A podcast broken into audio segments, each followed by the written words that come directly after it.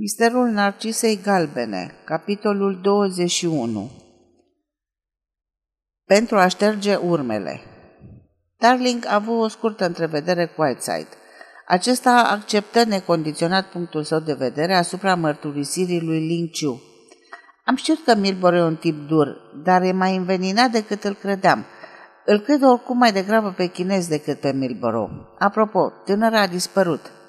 Despre cine vorbiți? Despre domnișoara Ryder. Am cerut să o urmărească doi băieți și, cum știți, am urmărit-o pas cu pas. De altfel, mă gândeam să suspend mâine urmărirea potrivit și instrucțiunilor dumneavoastră, însă astăzi ea s-a dus pe Bond Street și Jackson a așteptat o jumătate de oră în fața unui magazin.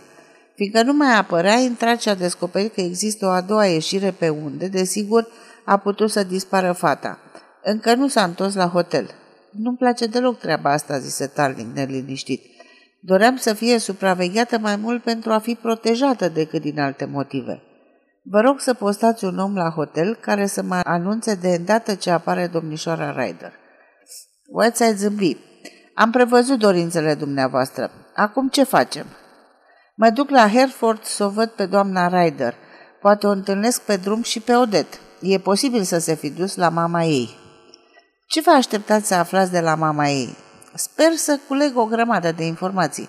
Sunt încă mici taine de lucidat. Cine este de pildă necunoscutul care vine și pleacă de la Hertford și cum e posibil ca mama să trăiască în lux, în vreme ce fata lucrează într-un magazin ca să câștige o pâine. Da, e ciudat, apropo Whiteside. Doriți să vă însoțesc? Mulțumesc, nu. Cred că mă descurc și singur. Ca să revenim la Milborough, începu Whiteside. Mereu revenim la Milborough, oftă Tarling. Da, despre ce-i vorba? Ei bine, nu-mi place deloc siguranța lui. Se pare că speranțele pe care ni le punem în verificarea conturilor vor fi spulberate.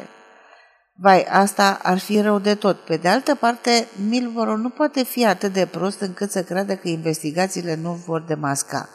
De aceea, veselia lui e cu atât mai suspectă. Conversația avea loc într-un mic lacto vis-a-vis de Camera Comunelor. Tarling se pregătea să schimbe subiectul când brusc îi veniră în minte registrele care fusese aduse la Dashwood și Solomon în dimineața aceea. E prea târziu, gândi Whiteside, deși cine știe, ce? Mă întreb de ce a cumpărat cele trei registre ieri. Oare nu pe acelea le-a dus la notariat? Cele noi? De ce ar fi registre noi?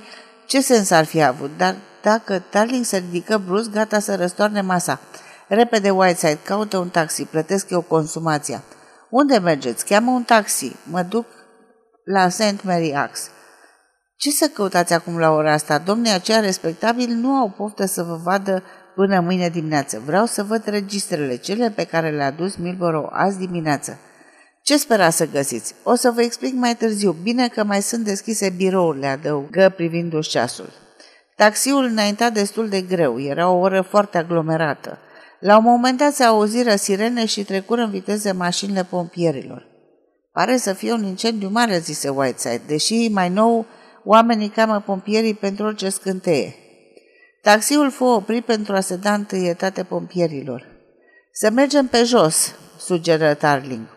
O luară la fugă pe scurtătură. Whiteside se opri să întrebe un polițist unde arde. La Saint Mary Axe, domnule, răspunse aceasta. La Dashwood și Solomon. Îi cunoașteți, nu? Se zice că arde casa din temelii. Darling a avut un râs nervos. Și vinovăția lui Milborough se spulberă ca fumul, nu-i așa? Cred că știu ce conțineau registrele noi – un detonator cu ceas și câteva kilograme de pulbere cât să distrugă tot ce ne-ar fi, putut, ne-ar fi putut ajuta să dezlegăm misterul florilor de jinchila.